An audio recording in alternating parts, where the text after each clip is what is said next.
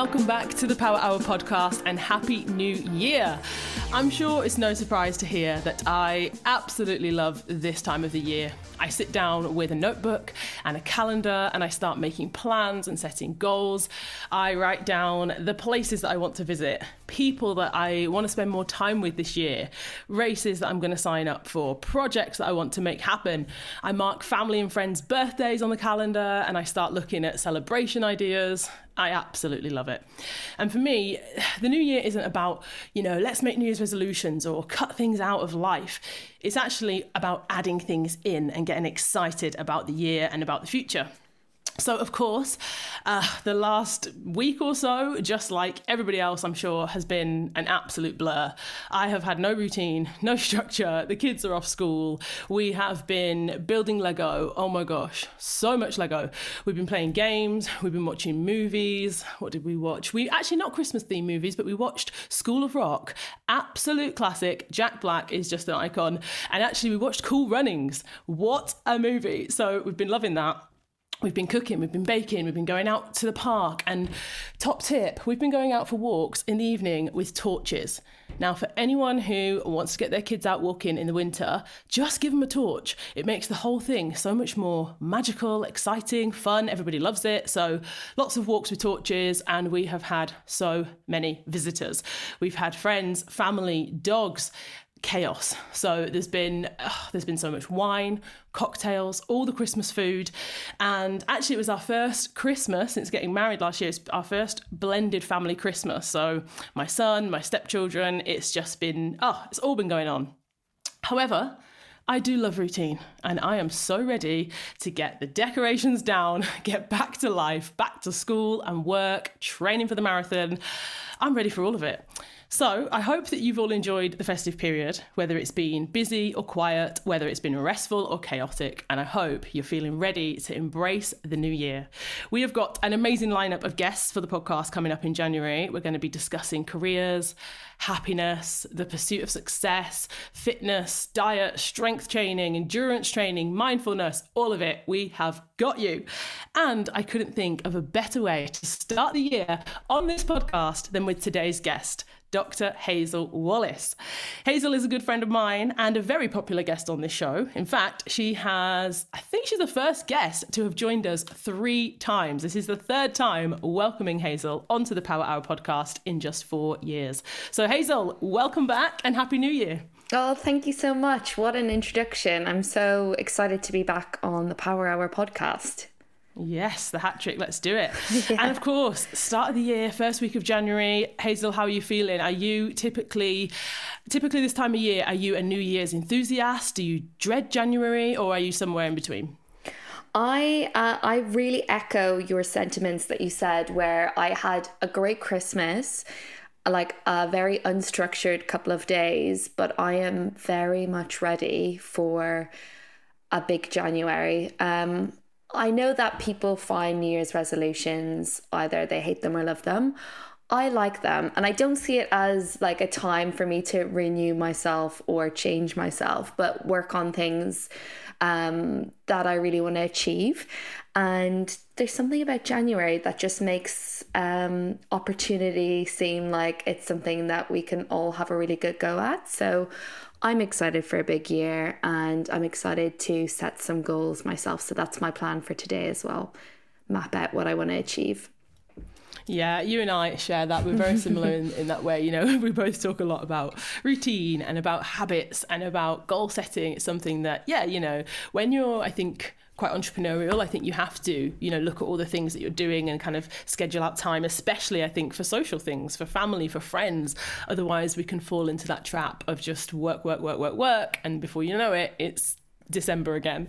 So yeah, and I actually think it it's become quite a divisive thing, don't you think? This new year, new you. There's so many people that kind of I think almost repel, uh, almost like repulsed now by the idea of setting resolutions, or they roll their eyes and they go, "Oh, January again." But I do think that there there's something.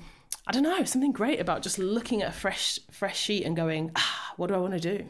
Yeah. And I think, you know, someone challenged me on this recently where they said, You're always setting goals. Why can't you just be happy about where you are? And I'm like, You can be really happy in the present moment with what you have and be really grateful for that. But that doesn't mean that you can't think in the future and think about what you want to achieve next. And it's not about being unhappy, it's about building on what you want to achieve already. And I don't think that the two are mutually exclusive. Like I'm very happy, but the more I achieve, the more I want to achieve. And you know, maybe th- people think that's a bad thing, but I think that's just like, you know, for me, it's really exciting. Mm, yeah, and it's also who you are. You know, mm-hmm. that's who I am. yeah. You know. So the last time you were on the podcast, you told us about the incredibly challenging reality of working as a doctor for the NHS in hospital during COVID. Now I know that was just, I mean, it's just the most incredibly difficult time, and you know, you talked to us through what that was like to really be there, you know, on the front line as a doctor.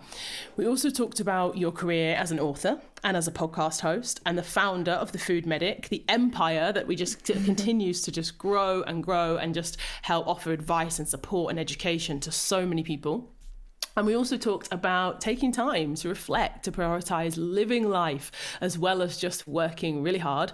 Uh, and this is a journey that I feel like we've both kind of been on in the last year, probably for different reasons. But last thing I want to say about New Year, really, I guess, looking forward to 2023, is there one specific thing or is there something in your mind that you're going to be focusing on for this year? I have a couple of things that I'm focused on. I think, like you mentioned, it's very easy to think purely about work or personal development goals when you're thinking about the new year. But I also have travel goals and relationship goals that I want to work on. Um, I guess specifically for me, it is finding that work life balance. And this was the first year that I went totally uh, in on myself and my brand and working for myself. So it's the first year not being part of the NHS, which was a big scary leap. Um, and that requires a lot of um, planning ahead because now I have to support myself and make sure the business is growing and that we're helping the people we're supposed to be helping. Um, so there's lots of goals there. I've got lots of plans with the food medic i'm building out a course. Um, all of that's really exciting and my focus for next year but also still working towards finding that uh, sweet spot between making sure i'm building what i want to build in my career but also giving time to build as a person as well.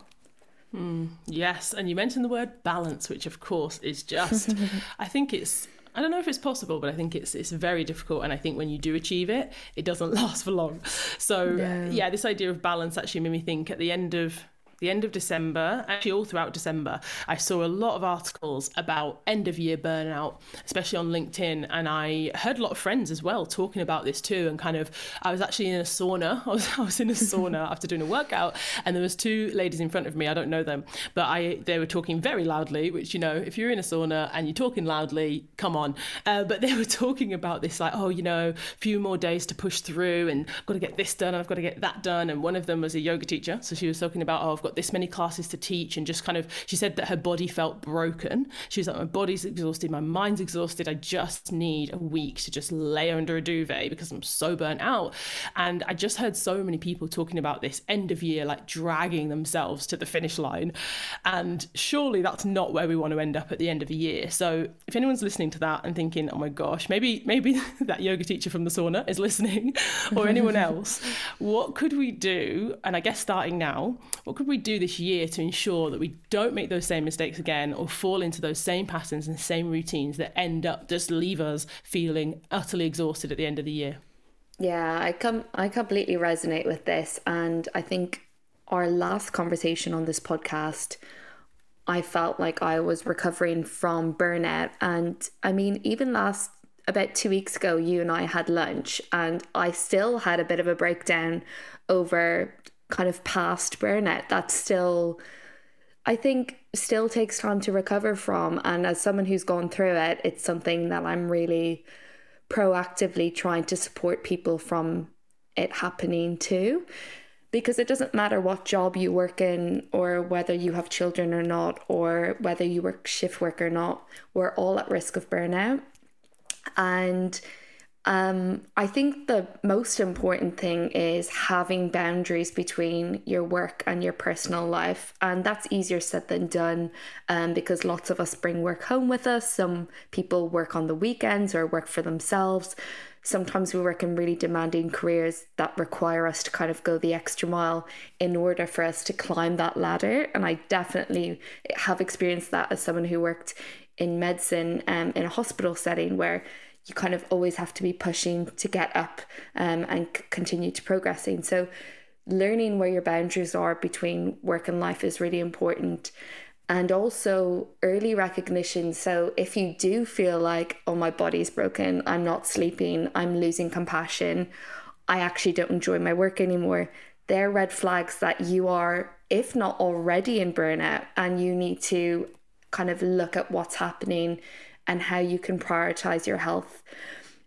And when it comes to kind of reviewing your schedule and prioritizing you over your work, again, I know this is easier said than done. And I've got people who will say, you know, I have to work shift work, I have children at home as well. So it's much easier for you if you don't have children, you work for yourself.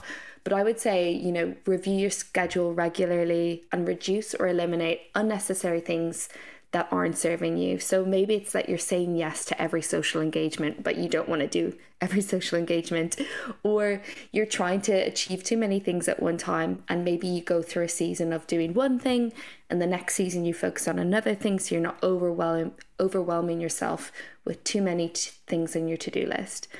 And on top of all those things, like the most important thing is looking after you.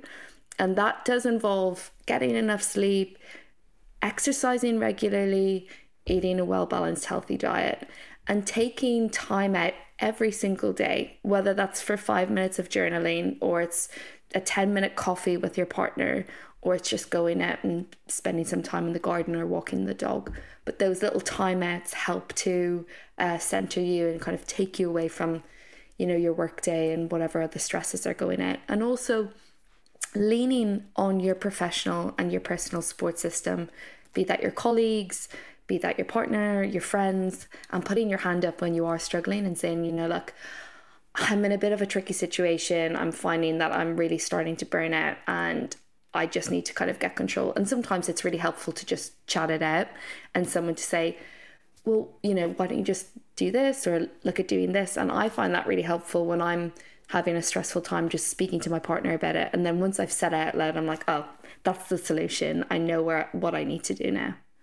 Mm, yeah, and also knowing that I think I totally agree when you speak to other people about it, it kind of validates it for yourself and also lets them know that you need support because they're mm. also there maybe in a few weeks' time when you're kind of back into it again to kind of give you those reminders and say, hey, you know, maybe let's, I don't know, just go to bed early or maybe let's not go out to that event, as you said. And actually, you know, you said about timeouts, you said daily. And I think for so many people, the idea of having a daily timeout, whether it's 10 minutes, whether it's a whole power hour, it seems impossible. You know, they look to the future and they say, oh, I'm going to book you know, I've got that week coming, week off coming up in however many months.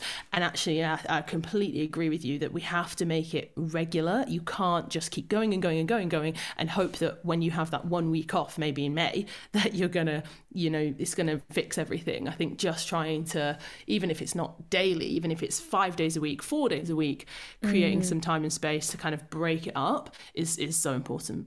Yeah, absolutely. Okay, so hopefully there's some yeah, got you thinking there about how you're going to approach creating a routine, things that we've talked about a lot on this podcast, exercise, sleep, you know, discussing uh, with with other people, mindfulness, all these things. It's not that we've never heard them before, but I think it's incredibly important to have reminders. And also, if I need to say it again, Hazel Wallace, Doctor Hazel Wallace. I feel like whenever things come from a doctor, it's far more uh, impressive than coming from me. And with that in mind, I oh my gosh, the next thing that I want to talk to you about is a pretty big topic, okay? It's huge, huge topic.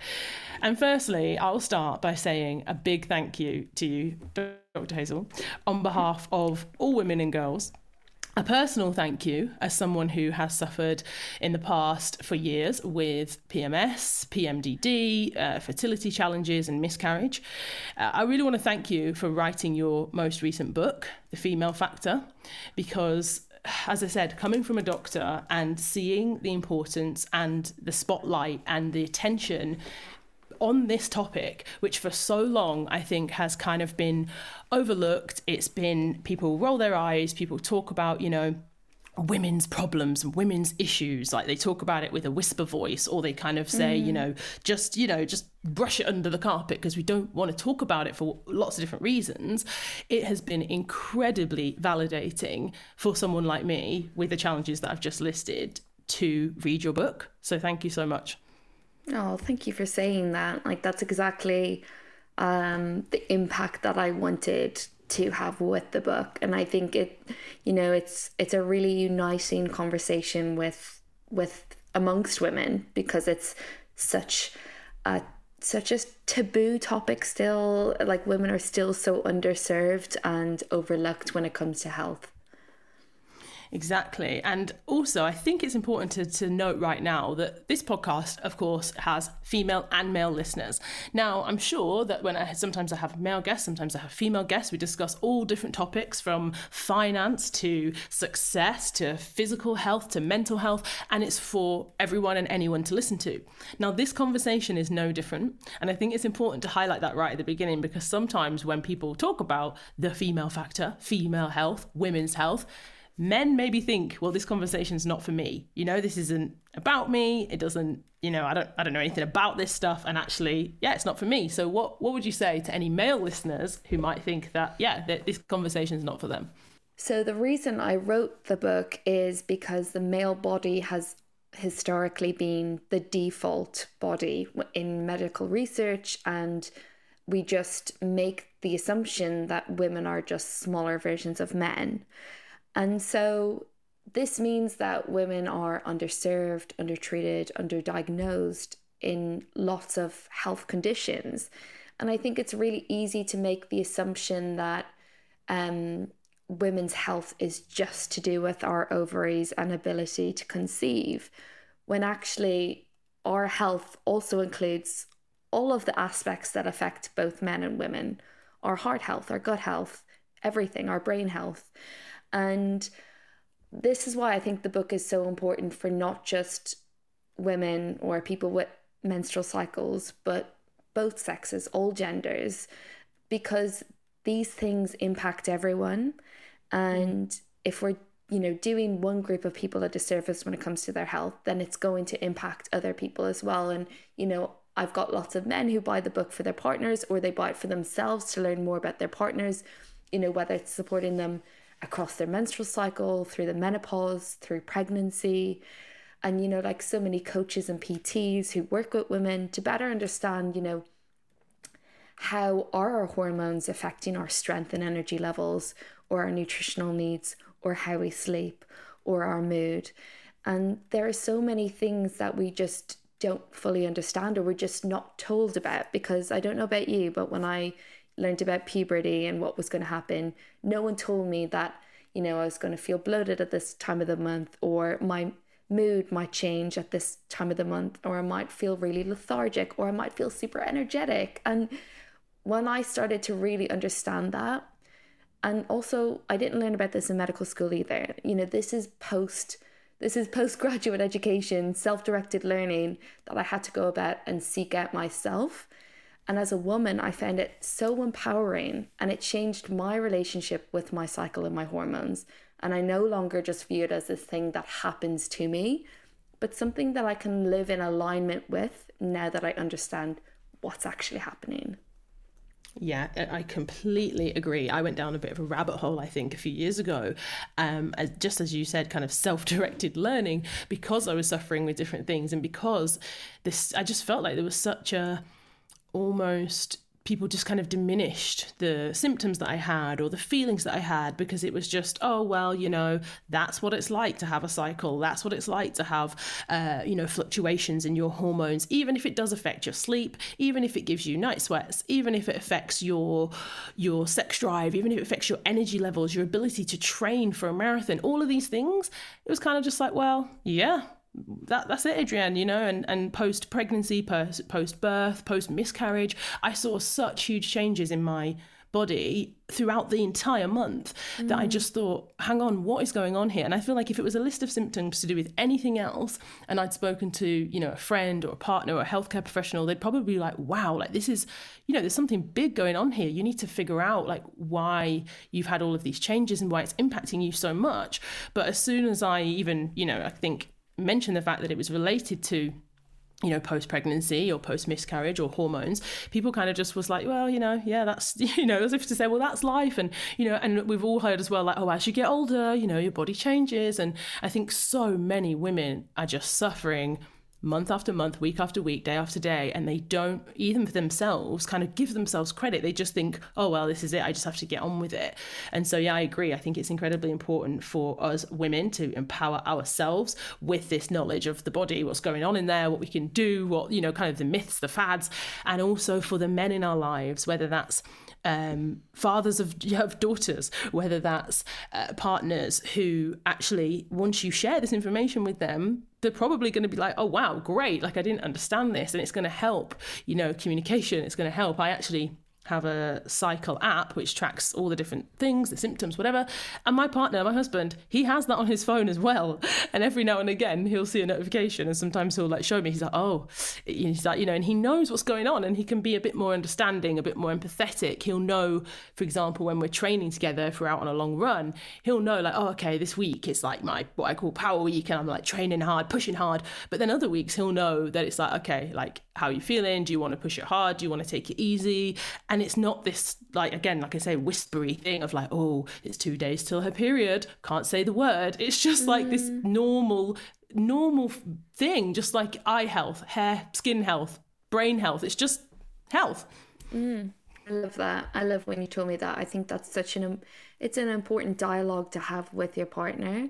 And it's not an easy conversation. And the reason it's not easy is because it's not a normalized conversation. And i know when I first got into a relationship with my current boyfriend, um, in the beginning, I think he found it quite like, uh, wow, she talks about her cycle a lot. And it's, you know, like, I have never had such an open dialogue with a woman about it. But now it's so normal. And it makes me feel like if I am struggling, I can tell him about it and he knows mm. to give me a bit more space maybe be, be a bit more understanding um, at certain points and i think that's just that just makes the symptoms a lot more bearable um, as well. Yeah, and speaking of symptoms, because you know in the book you do an incredible job of breaking down everything from diet, sleep, uh, exercises, all these different things. It's a, it's a, huge book actually. It's beautiful. It's like really stands out in my in my office on the side. Um, but yeah, you talk about all these different things, and of course, again, there are some kind of myths. I think, I've definitely heard myths over the last I don't know twenty years about you know foods that you should eat and shouldn't eat, or things that make uh, PMS symptoms worse, or you know, I've heard people saying about if you have bad PMS, you should cut out sugar and you should cut out carbs. And then I'm thinking, well, gosh, if there's anything that's going to make my PMS worse or make me feel worse, is cutting out sugar and cutting out carbs. I'm like, that is not a life that I want to live. or, you know, people will say, oh, well, if you have bad periods, you should just go on birth control. You know, there's so much, I think, misinformation. So I think it'd be great to kind of start off with maybe, maybe one or two myths that we can just bust and get rid of for good. So when it comes to our cycle, you know, reducing symptoms, discomfort, low mood, pain, are there any myths that you know are just absolute rubbish that we can just discount? Yeah, absolutely. I think the important thing to say as like to start off this conversation um and the reason why the book is kind of so powerful is that obviously across our menstrual cycle we have fluctuating hormones. The key ones are estrogen and progesterone but there are other sex hormones as well.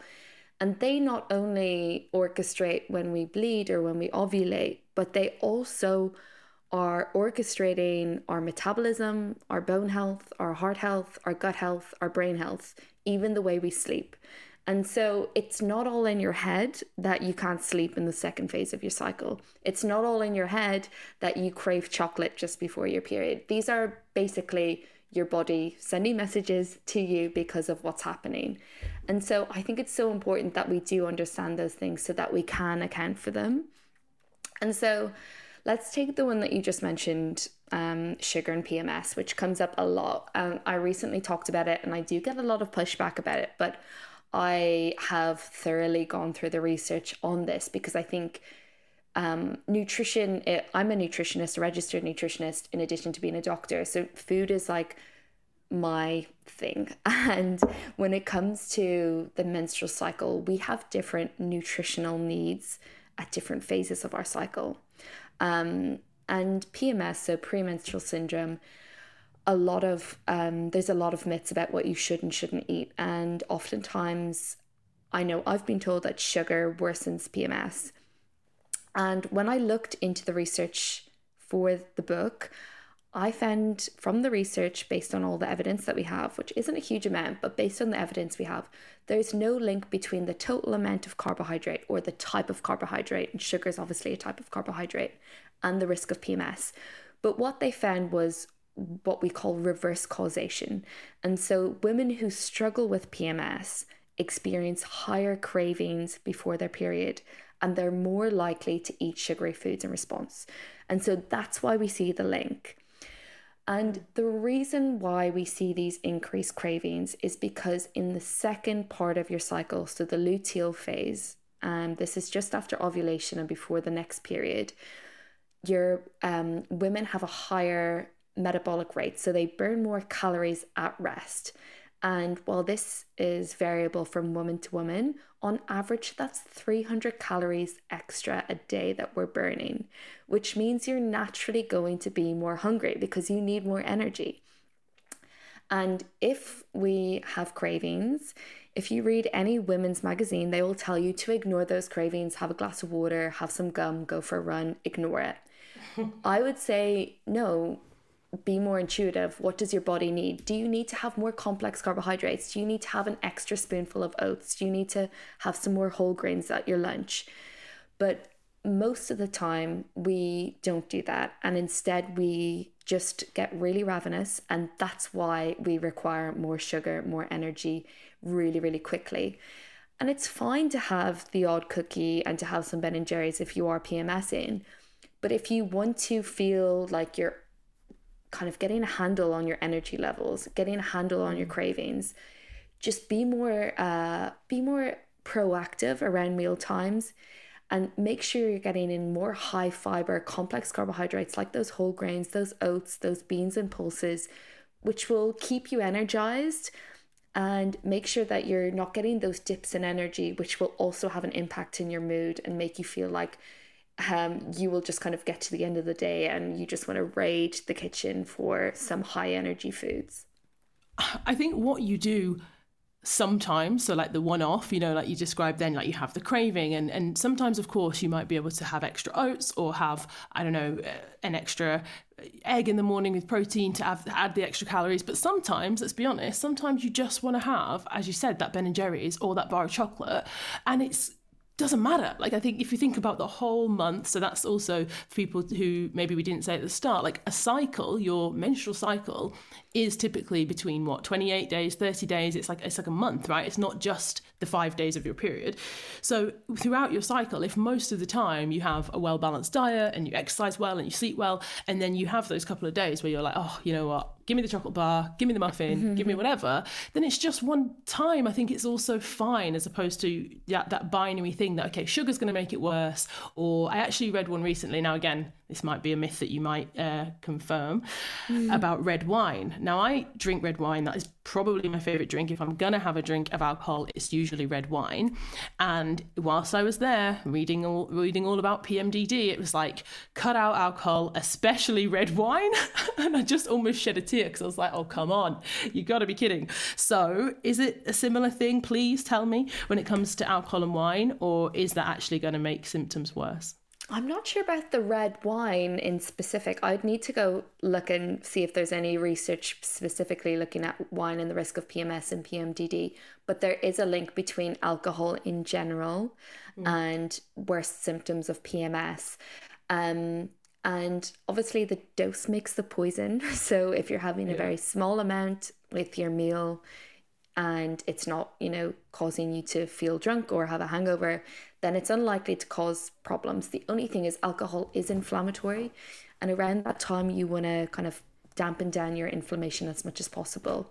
So I I generally advise to reduce alcohol consumption in that late phase just before your next period to help keep a handle um, on your PMS symptoms and also because we can feel more emotional and more tearful. Oftentimes, alcohol can make that worse. Um, it's something I'm experimenting myself where I don't actually drink alcohol the week before my cycle because I suffer with PMS also. And while I can't say that's causative, I know that it can contribute. And so at that time, I need to sleep more. I need to watch my alcohol intake. I need to have balanced meals. Um, I need to make sure I feel supported. And all of those things make sure that I have a better cycle and a better experience. So it's very, it's very personal. Some people, you know, will find they sail through their cycle and they don't even notice, and their period will come month on month, and that's fine for them. Yeah, yeah. I have friends who still say that to me. They're like, "Oh, just it's like a surprise." They're just like, "Oh, mm. my period's here today. Wow." Whereas I'm like, I know my cycle very well, and that actually brings me on to the topic of exercise and how we can use this information and this knowledge of our bodies to inform our training. Now, as you know, I'm training for the marathon, and I actually, as soon as I knew that I had the place, I, the first thing I do, you know, obviously I look at uh, a plan, and obviously as a as a coach, I can create my own training plan, and I looked at the plan and I look at it and then I overlay with it my cycle and I look, okay, which is going to be week one? As I said, that for me is when I have the most power, when I have the most energy, the most endurance, I can do hard runs. And then when am I going to be feeling low? When am I going to be struggling? When am I going to feel like I need to rest? And also motivation. It's not just about the physical feelings for me. I know that in week four of my cycle, my my mental state is different my my emotions are different my motivation is different. Like honestly it's so strange for me. I can the thought of like lacing up and going for a run it just feels like an effort. I don't want to do it. I'm kind of almost annoyed at you know like the idea. I'm like oh my gosh. And then a week later in power week bring it on. She's back. I want to go. I've got the energy. So because I know that, I'm now not making it harder for myself by ha- by having like a half marathon on that week. Instead, on that week, I might have a 5k. I might go to Pilates, and I might just take a few days off, and then push the long run to the next week. So it's really, really, really been beneficial for me. I also have some athlete friends who I know talk to their coaches about their cycle. Some of them uh, you know, especially with big competitions like the imagine you're going to the world championships, you want to know where you're going to be in your cycle. So when it comes to exercise, regardless of whether you're training for an endurance event, Olympic athlete, or you just love, I don't know, hitting the gym, how much can we use this information? What are the first things, I suppose, the fundamentals that we should consider when it comes to exercise in relation to our cycle? First of all, I love that you are that in tune with your cycle and you know um, when you're your strongest and when you need to pull back, because that is step one.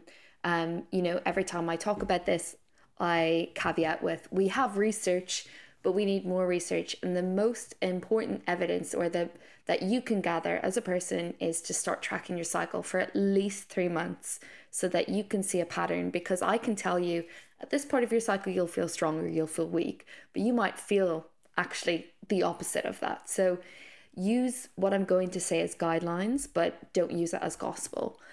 Um, and so, first of all, I love this conversation because I think we would be a lot kinder to ourselves and more compassionate if we all understood understood how our menstrual cycle impacts our strength and our energy levels. So, at the beginning of your menstrual cycle, so that's when you're having your period or menstruation, you might notice that your motivation is low and you're not performing at your best. And when we pool all the evidence together from the research, that's what we see. Um, but there is some evidence to say that actually exercise, so low to moderate exercise during this time, can help with menstrual symptoms and cramps. So if you feel like exercising, it's completely safe and it may even help boost your mood and help improve symptoms. So maybe it's just about tweaking what kind of exercise you're doing, like you just mentioned, Adrienne. Maybe don't do your long run, but maybe you do a short run or you do a slow run. Um, after that first kind of five to seven days, when your period ends, you're going into your late follicular phase, and estrogen begins to rise and it peaks just before ovulation. And this is probably what you describe as your power week because women typically feel stronger, more energized, and they recover faster. Motivation's also higher. And so, this would be a great week to maybe structure your harder runs, your harder lifts. What kind of what depends on what kind of exercise you enjoy doing, but maybe you can challenge yourself a bit more during that phase. And then around ovulation, you you have that kind of estrogen still high, and also testosterone peaks around this time. So you still feel strong, you still feel energized. This is a great time to put in those harder runs, those harder training sessions as well. Then moving into the second half of our cycle, so we're in the luteal phase now. Estrogen's gone down, but it's coming back up, and progesterone's at its highest. Um, you know, there's some school of thought that progesterone may counteract some of those muscle strengthening benefits of estrogen. So you might find it slightly harder uh, to train, and your recovery might be slightly slower, especially closer to our next period. Um, so later in that luteal phase, because we start to retain more water. Our temperature is uh, half a degree to one degree higher. And so our sleep is also affected, which means our kind of precision and our balance is also off. So if you are kind of into skill based training, right now isn't the best time to do that. So I generally would say drop the weight or drop the intensity around this time. But again, PMS and exercise can support one another. So it's not about stopping completely. It's about listening to your body, checking every day. How do I feel? Would yoga feel good? Would pilates feel good? Or maybe you you actually do feel amazing and you do want to go for that long run. So do whatever feels good for you. And so in a nutshell that's really how our strength and energy levels will fluctuate over a typical cycle Wow. You see, do you see how complex this is? Can you imagine, like, we've spent years and years and years and we didn't know this information. So we're going out for that run and thinking, oh, why does this run feel awful? Or we are tr- we're trying to do something in the gym that we can normally do, the weight that we normally lift, and we just, and you know, your body feels weak. There's times when, as I say, emotionally, the motivation, people say to me, often, you know, I talk a lot about motivation, and people will say, well, you know, are you motivated all the time? Or, you know, sometimes I just feel, yeah, just really demotivated demotivated and flat and low mood and we kind of berate ourselves with this like come on just get up and do it. And if we had this knowledge I, honestly i think if i'd had this knowledge for my entire life mm-hmm. it's a game changer. It's so important. It's changed everything not just from you know the way i train but also as i mentioned my partner communicating like it would have changed so many things i think in my life had i had this information sooner. And i just hope that moving forward you know i have a, a young stepdaughter. I just hope that moving forward i guess the next generation not just the girls but also the boys everyone all genders are going to recognize actually the importance of this the complexity of it and and how important it is for us to yeah talk about it think about it and to know when something is wrong. And i think when you said then around tr- start tracking your cycle for three months it's the most important thing you can do.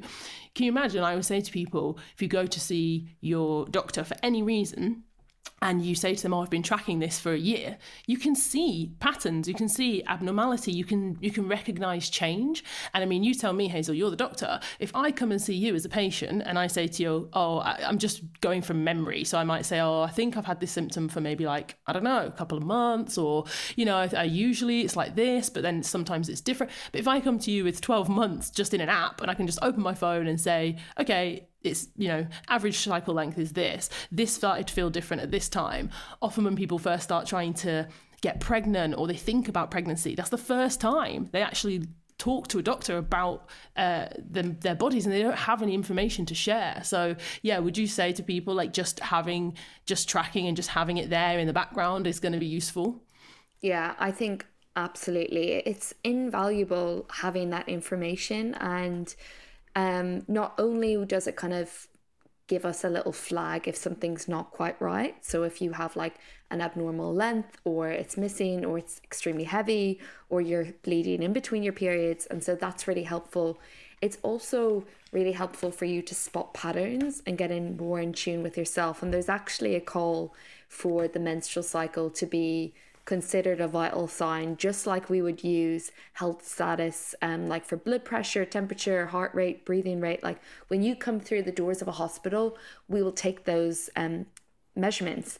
But can you imagine in a future where we ask you about where you're at in your menstrual cycle and how it's been? Because if you turn around to me and you're like, I actually haven't had a cycle for three months, that is a huge red flag. Or it's been really heavy, or I've been bleeding between my cycles, or actually I've noticed that I'm having this really debilitating symptom every time I have my period. That's such invaluable information and tells us so much about your body and so much about your health.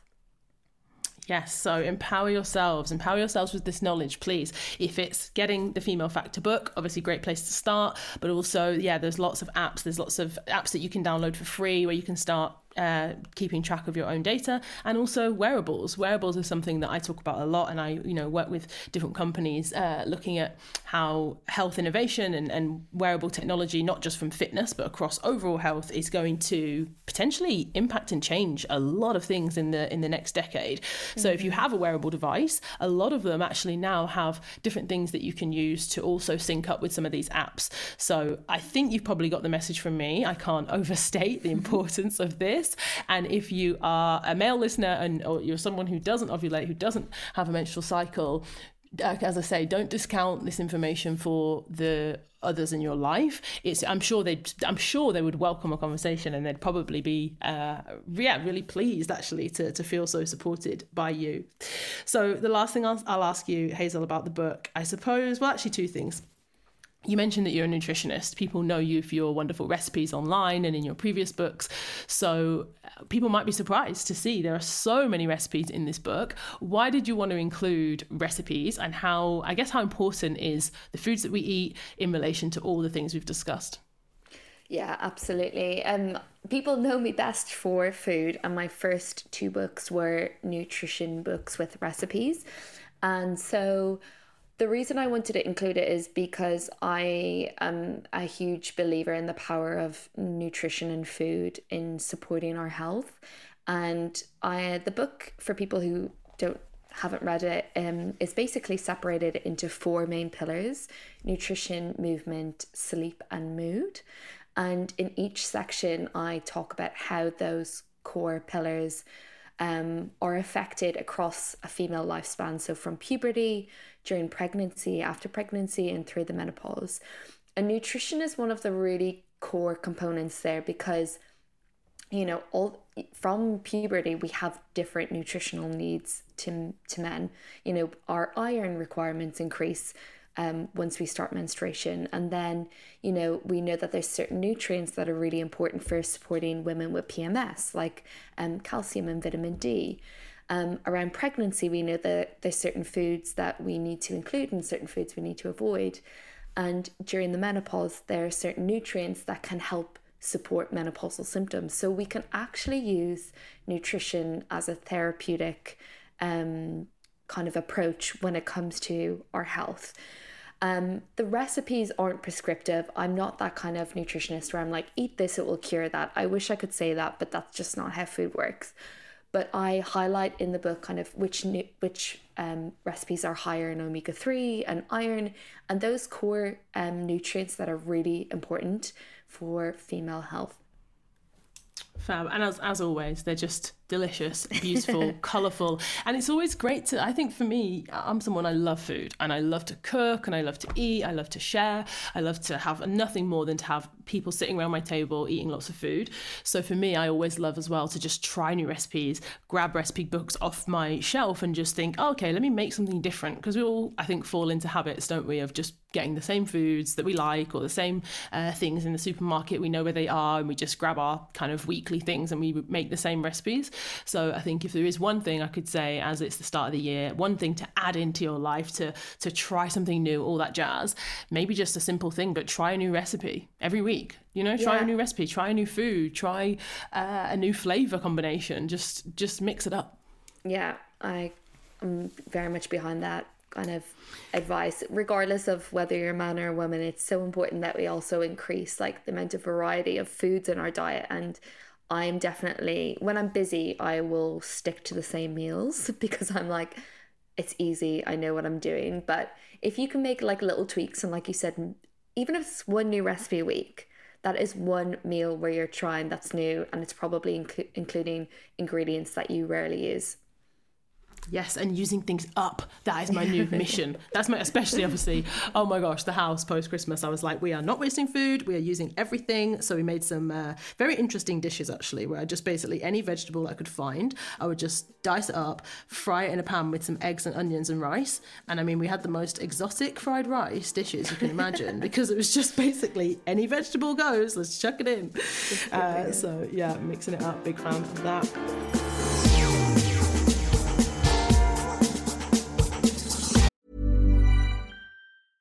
Ever catch yourself eating the same flavorless dinner three days in a row? Dreaming of something better? Well, HelloFresh is your guilt free dream come true, baby. It's me, Keke Palmer. Let's wake up those taste buds with hot, juicy pecan crusted chicken or garlic butter shrimp scampi. Mm. Hello Fresh.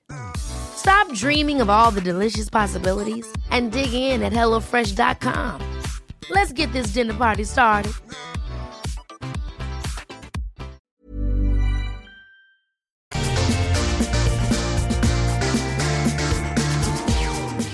Right, okay, so we're going to talk about the Power Hour. Now, because I said at the start, you've been on the podcast. This is the third time. And if you haven't already, then go back and listen to Hazel's previous episodes because they were wonderful. And so we've talked about the Power Hour and we've talked about your Power Hour.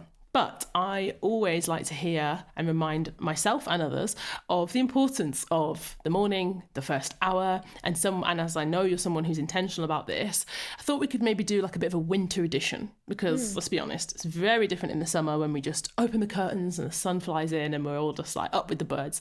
So winter edition of the Power Hour with Dr. Hazel Wallace. Can you tell us, Hazel, at the moment in January, how does your morning start? Typically, what time, and what does the first hour of the day include? Yeah, I I mean I love this question and my power hour tends to evolve without me really intentionally changing it.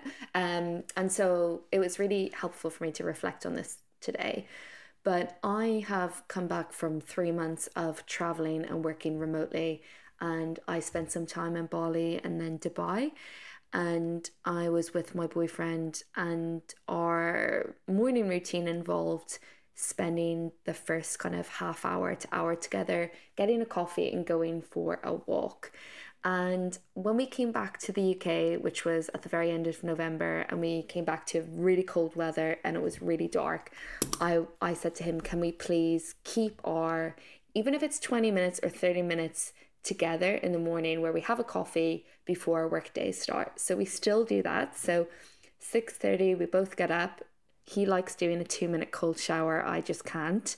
Um, so I get on the coffees and then we do a kind of we just have 20 minutes where we're just being chill, um, chatting about what's coming up in our work day and just random other stuff. And then I tend to start work at seven. Um, it's not my proper work day, but it's my first hour of the day where I get out my journal um, and I map out what's coming up that day, what I want to achieve. And I might also do some other um, work that is working on kind of personal development, whether it's journaling or whether it's work, me working on the course, because I'm my most productive very early in the morning.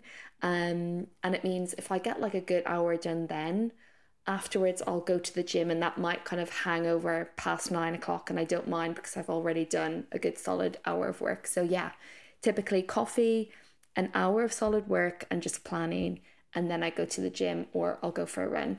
And that's typically how my morning looks now. Mm, and I like that.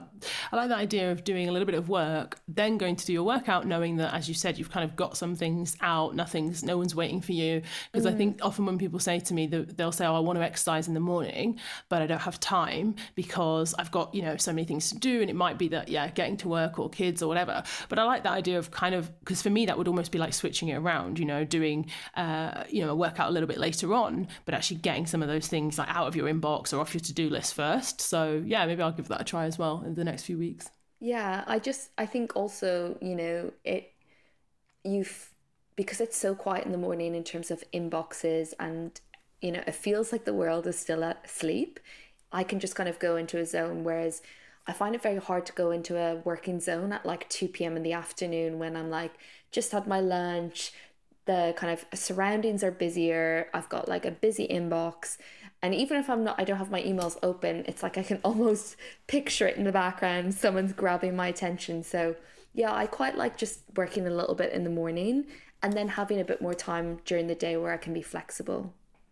Yeah, and flexibility is key. I think so many people now that we've embraced, you know, hybrid working and so many more people are working from home as their just default go to. That also gives you a little bit of autonomy and, and flexibility that maybe you didn't have before. So if you, yeah, always typically thought, well, I have to start work at nine or I have to, of course, if you've got like a, a meeting or something you have to attend, then sure, you have to do that. But it's great actually to be able to, yeah, get up, do some work and then maybe block out an hour especially and I know I'm a runner so I'm in running mode right now but a lot of mm. people will be adding longer runs to their schedule and of course if you're running at six in the morning for half an hour 40 minutes that's fine but if you've got a real long run to do then often for me I want to be fueled I want to be awake and actually I don't want to run in the dark with you know I have a head torch and stuff but it's it's not always safe you know I think depending on where people live you know they'll say to me oh is it is it safe as a woman to, for me to go running in six o'clock in the morning in the pitch black dark. And of course, everyone's got to you know decide that for themselves. I, I find it quite a surprising question. I've had it a few times on on social media people said is it safe? And i'm kind of like mm, how can i answer this for you? But yeah. i think you know you have to make that decision. But if you feel safer of course if you feel safer you know going during the day then it might just be like look at your day like a bit of a jigsaw. And if you need to move some of those pieces around if you have the flexibility of hybrid working then make the most of it you know make that jigsaw work for you. Yeah, I like that jigsaw idea. yeah, let's move the pieces. It doesn't have to be, uh, you know, one size fits all. Yeah. All right. Well, Hazel, as I knew, I always love having conversations with you on this podcast. The listeners love it. I've recently joined you on your podcast, and I know that's probably going to be coming out pretty soon. Yes. And also, I don't know if it's too late. Let me know if it's too late for people to get involved. But we're also, I'm going to be a guest on your webinar um, at the weekend on Sunday, the 8th of January. So is it too late? Too Can people late. still join? No, sign up and get involved. We have a really great two hour lineup. I mean, we've the wonderful Adrienne, um, who's going to be talking to us, and the it's a goal setting webinar, and so we are being really intentional and thinking about ways that we can make our goals last beyond January and also creating goals in a way that um, support our mental health and don't add more pressure or stress. So I, I'm so excited for this. Yes, me too. I actually met with uh, your team and, and, kind of went through my contribution and through my slides and through my presentation. And this was uh, got me so excited. I was just like, I cannot wait to, to, to join the webinar and to dive in. So, yeah, if you want to join that, I'm glad to hear that it's not too late. You can still sign up. We'll leave some information in the show notes, um, or you can reach out on social. And the webinar is happening on Sunday evening, Sunday, the 8th of January. Yeah. So, thank you so much for tuning in, everyone. Happy New Year. I hope you have a great start to the week, a great start to the month, and I'll be back next week with another episode. Thanks again, Hazel. Thank you. Bye.